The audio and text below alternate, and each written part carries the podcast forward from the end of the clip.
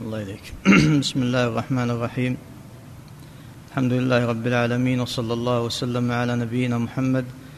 قال المصنف رحمه الله تعالى في باب قول ما شاء الله وشئت ولابن ماجه عن الطفيل أخي عائشة لأمها قال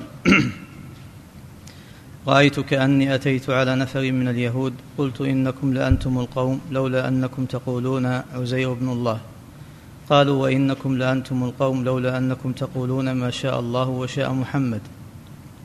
ثم مررت بنفر من النصارى فقلت إنكم لأنتم القوم لولا أنكم تقولون المسيح ابن الله.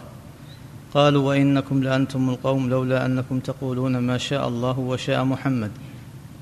فلما أصبحت وأخبرت بها من أخبرت.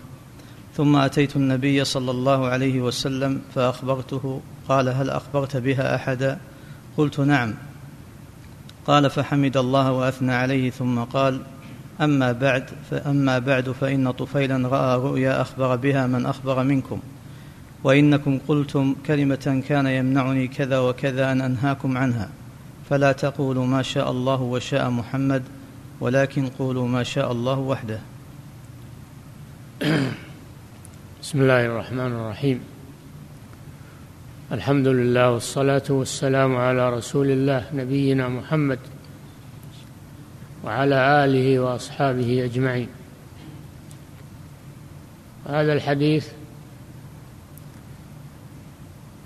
الذي رواه ابن ماجه عن الطفيل أخي عائشة لأمها أنه قال رأيت يعني في الرؤيا في المنام.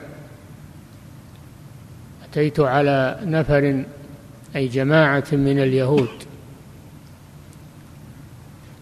واليهود هم أهل التوراة اتباع موسى عليه السلام. في الأصل وإلا فقد انحرفوا وغيروا وبدلوا. ومن أعظم وأخطر تحريفهم قولهم عزير ابن الله. نسبوا لله الولد. تعالى وتقدس. والله جل وعلا لم يلد ولم يولد ولم يكن له كفوا أحد. والولد شريك للوالد وشبيه له. والوالد محتاج إلى الولد والله غني عن ذلك كله ولا شبيه له ولا ند له ولا مثل له. ومع هذا تجرأوا على هذه المقالة الشنيعة. وقال إنكم لأنتم القوم يعني أنتم أحسن الناس لأنهم أهل ديانة وأهل كتاب. ولكن فيهم هذا العيب القبيح. لولا أنكم تقولون عزير ابن الله وعزير هذا من أنبيائهم وقيل إنه صالح من الصالحين ومن علمائهم فغلوا فيه غلوا في عزير حتى قالوا ابن الله تعالى الله عما يقولون. ثم أتيت على نفر من النصارى والنصارى الذين ينتسبون إلى اتباع المسيح عيسى بن مريم عليه الصلاة والسلام وقد حرفوا وبدلوا وغيروا وأشد ما وأنكر ما حصل منهم هذه المقالة الشنيعة المسيح ابن الله مسيح عيسى بن مريم عليه الصلاة والسلام عبد الله ورسوله. قالوا ابن الله غلوا فيه ورفعوه فوق منزلته حتى قالوا ابن الله تعالى الله عما يقولون. وهذا في القرآن الكريم. وقالت اليهود عزير ابن الله قالت النصارى المسيح ابن الله. ذلك قولهم بأفواههم. يضاهئون قول الذين كفروا من قبل قاتلهم الله أي لعنهم الله. أنى يؤفكون. فلما قال لهم هذه المقالة قال لليهود إنكم لأنتم القوم لولا أنكم تقولون عزير ابن الله ذكر عيبهم القبيح التمسوا عيبا للمسلمين. التمسوا عيبا للمسلمين. فلم يجدوا والحمد لله إلا هذا الخطأ اليسير. قالوا وأنتم أي المسلمون لا أنتم القوم لولا أنكم تقولون ما شاء الله وشاء محمد. الفرق واضح. نعم قول ما شاء الله وشاء محمد خطأ شرك أصغر لكن نسبة الولد إلى الله عز وجل أعظم وأقبح. فهم ينظرون إلى عيب غيرهم وإن كان يسيرا ولا ينظرون إلى عيبهم وإن كان قبيحا. وهكذا صاحب الهوى. صاحب الهوى لا يرى عيبه وإنما يشتغل بعيوب الناس. يشتغل بعيوب الناس. يرى القذاة في عين غيره ولا يرى الجذع في عينه. لأنتم القوم لولا أنكم تقولون ما شاء الله وشاء محمد أي تجعلون محمدا شريكا لله في المشيئة. ومحمد لا شك أن له مشيئة والعبد له مشيئة ولكن لا تخلط مع مشيئة الله بل ترتب عليها بثم تأتي مشيئة العبد بعد مشيئة الله عز وجل كما قال جل, جل وعلا وما تشاءون إلا أن يشاء الله رب العالمين فليس للعبد مشيئة مستقلة وليس له مشيئة مشاركة لمشيئة الله وإنما مشيئة العبد بعد مشيئة الله. هذا هو التوحيد وهو الإخلاص وهو التنزيه لله عز وجل. فهذه الكلمة خطأ. النبي صلى الله عليه وسلم قبل التنبيه وهكذا المؤمن يقبل التنبيه النصيحة وإن كانت من عدو. يقبل الحق وإن كان من عدو. هكذا المؤمن لا يتكبر عن قبول الحق. إنكم لأنتم القوم لولا أنكم تقولون ما شاء الله وشاء محمد. رأى هذه الرؤيا في المنام وأخبر بها من أخبر من الناس ثم جاء إلى النبي صلى الله عليه وسلم فأخبره بها. فقال النبي صلى الله عليه وسلم هل أخبرت أحدا؟ قال نعم. فحمد الله وأثنى عليه. كعادته صلى الله عليه وسلم أنه إذا أراد أن يعلم أو ينبه أو يأمر بشيء فإنه يبدأ بحمد الله والثناء عليه. حمد الله وأثنى عليه. ثم قال صلى الله عليه وسلم إنكم تقولون كلمة. كان يمنعني كذا وكذا أن أنهاكم عنها. كان يمنعني كذا وكذا. ورد في بعض الطرق أنه كان يمنعه الحياء من أن ينكرها عليهم. كان يمنعني كذا وكذا أن أنهاكم عنها. فقولوا ما شاء الله وحده. لا تقولوا ما شاء الله وشاء محمد ولكن قولوا ما شاء الله وحده. وسبق لنا أن أن أيضا أن يقول ما شاء الله ثم شاء فلان. لكن ما شاء الله وحده أحسن. ما شاء الله وحده أحسن. ويجوز أن تقول ما شاء الله ثم شاء فلان. قولوا ما شاء الله وحده. هذا الحديث فيه فوائد عظيمة. اولا فيه قبول الحق ممن جاء به ولو كان عدوا لأن الحق ضالة المؤمن. الأمر الثاني في هذا الحديث العمل بالرؤيا إذا كانت حقا. وهذه رؤيا حق لأن النبي صلى الله عليه وسلم أقرها فهي رؤيا حق. فيعمل بها. المسألة الثالثة هذا الحديث كما قال الشيخ فيه فهم الإنسان إذا كان له هوى. اليهود والنصارى لما كان لهم هوى فهموا هذا هذا الحق. هم قالوا كلمة حق يعني أنكروا أن يقال ما شاء الله وشاء محمد. فهموا هذا لأنهم يلتمسون العيوب للمسلمين. ليس ذلك منهم محبة للحق أو إنكارا للشرك إنما فعلوا هذا من باب تعيير المسلمين. لكن مع هذا الرسول صلى الله عليه وسلم قبل منهم هذا التنبيه. المسألة الرابعة فيه النهي عن الغلو في الرسول صلى الله عليه وسلم. لا يغلى في الرسول ويجعل مع الله في الإرادة والمشيئة أو التدبير أو غير ذلك أو الضر أو النفع. لا يغلى في الرسول حتى يشرك مع الله سبحانه وتعالى حتى ولو في الألفاظ حتى ولو في المشيئة. فيحتاط للتوحيد فهذا فيه حمى التوحيد. الاحتياط له والبعد عن الشوائب التي تخل بالعقيدة.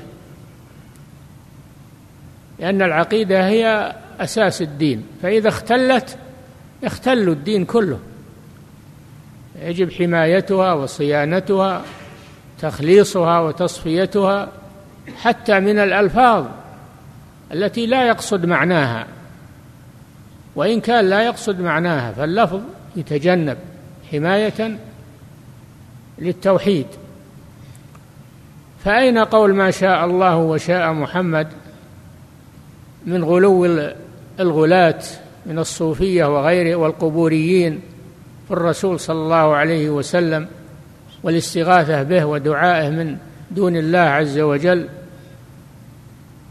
أين هذا من قول القائل يا أكرم الخلق ما لمن ألوذ به سواك عند حلول الحادث العمم؟ يقول عند الكر عند الكرب يوم القيامة ما لأحد إلا الرسول. نسي الله سبحانه وتعالى. ما له إلا الرسول. نسأل الله العافية. فهذا غلو وإطراء قبيح. وهو يزعم أنه يمدح الرسول صلى الله عليه وسلم. لكن هذا غلو. والنبي صلى الله عليه وسلم قال لا تطروني كما أطرت النصارى ابن مريم. إنما أنا عبد أقول عبد الله ورسوله. فلا يجعل المخلوق مع الخالق. مهما بلغ المخلوق من المرتبة والفضل و أفضل الخلق محمد صلى الله عليه وسلم. ومع هذا قال لا تطروني كما أطرت النصارى ابن مريم. إنما أنا عبد. أقول عبد الله ورسوله. والعبد لا يجعل مع الله سبحانه وتعالى. مهما بلغ من الفضل والمنزلة والرفعة. فهذا حديث عظيم. والطفيل هذا هو الطفيل بن عبد الله بن سخبرة. وقيل الطفيل بن الحارث بن سخبرة. وهو أخو عائشة لأمها لأن والد الطفيل توفي في مكة فتزوج أبو بكر الصديق زوجته أم رومان بعده فأنجبت له عائشة أم المؤمنين وأنجبت له عبد الرحمن بن أبي بكر. هؤلاء إخوة للطفيل من الأم. هذا معنى قوله أخي عائشة لأمها. نعم. صلى الله عليك. فيه مسائل. الأولى معرفة اليهود بالشرك الأصغر. معرفة اليهود بالشرك الأصغر. هم علماء. اليهود علماء أهل الكتاب يعرفون الحق لكنهم لا يعملون به والعياذ بالله. فهو مغضوب عليهم. مغضوب عليهم لأنهم يعرفون الحق ولا يعملون بها ومن ذلك أنهم يعرفون الشرك الأصغر ومع هذا يقعون في الشرك الأكبر والعياذ بالله. نعم.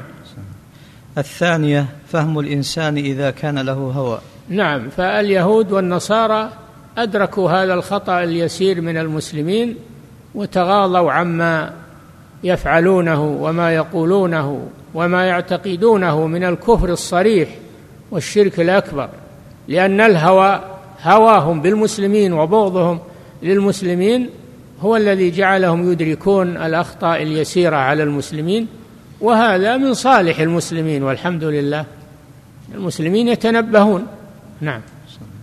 الثالثة قوله صلى الله عليه وسلم أجعلتني لله ندا فكيف بمن قال ما لمن ألوذ به سواك والبيت والبيتين بعد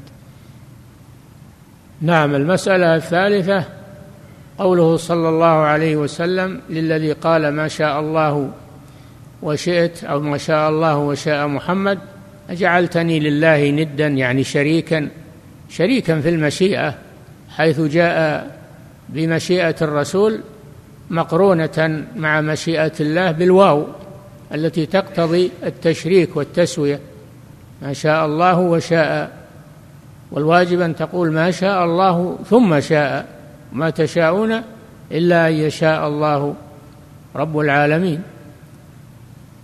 فأين هذا لفظة خطأ لم يقصدها القائل؟ أين هي من الشرك الأكبر عند الغلاة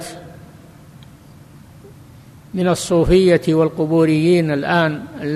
ومنهم هذا الشاعر البوصيري الذي يقول في قصيدته المسماة بالبردة التي يرددونها الآن أكثر مما يرددون سور القرآن. يرددونها في الصباح والمساء والأوراد ومنها هذا الشرك العظيم. يقول للرسول يا أكرم الخلق. نعم هو أكرم الخلق صلى الله عليه وسلم. ولكن قوله ما لمن ألوذ به سواك هذا هو المنكر.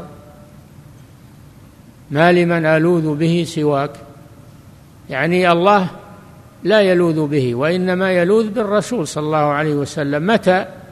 عند حدوث الكرب العظيم والهول المفضع يوم القيامة عند حلول الحادث العامم إن لم تكن في معادي آخذا بيدي فضلا وإلا قل يا زلة القدم. هذا منكر آخر والعياذ بالله. يقول إن لم تساعدني في الآخرة هلكت. ونسي الله سبحانه وتعالى. ما فيه إلا الرسول. هذا هو الغلو الفظيع ثم البيت الثالث أشد. فإن من جودك الدنيا وضرتها ومن علومك علم اللوح والقلم. فجعل الدنيا والآخرة ملكا للرسول صلى الله عليه وسلم. وجعل العلم كله علم الرسول. أين الله جل وعلا؟ أين الله؟ الخالق الرازق المدبر نسي هذا كله بسبب الغلو. الغلو الذي حذر منه الرسول صلى الله عليه وسلم. قال إياكم والغلو فإنما أهلك من كان قبلكم الغلو. وقال لا تطروني كما أطرت النصارى ابن مريم. وهذا مثل غلو النصارى أو أشد والعياذ بالله. فهذا غلا في محمد أكثر من غلو النصارى في عيسى. نسأل الله العافية. نعم. الرابعة أن هذا ليس من الشرك الأكبر لقوله يمنعني كذا وكذا. أن هذه اللفظة من الشرك الأصغر لأنها لو كانت من الشرك الأكبر ما سكت عنها الرسول صلى الله عليه وسلم ولم يقل كان يمنعني كذا وكذا. فالرسول لا يمنعه شيء من إنكار الشرك الأكبر. بل جهر وصدع في إنكار الشرك الأكبر وعبادة الأصنام. أنكر هذا غاية الإنكار وصرح وتحمل الأذى والمضايقات في سبيل ذلك ولم يمنعه الحياة. لكن هذه لفظة من الشرك الأصغر. هي لا هي لا تصل إلى حد الشرك الأكبر. ومع هذا ما تركها صلى الله عليه وسلم بل نهى عنها لما نبه عليها حتى من قبل أعداء الأعداء له وهم اليهود والنصارى. نعم. الخامسة أن الرؤيا الصالحة من أقسام الوحي. نعم.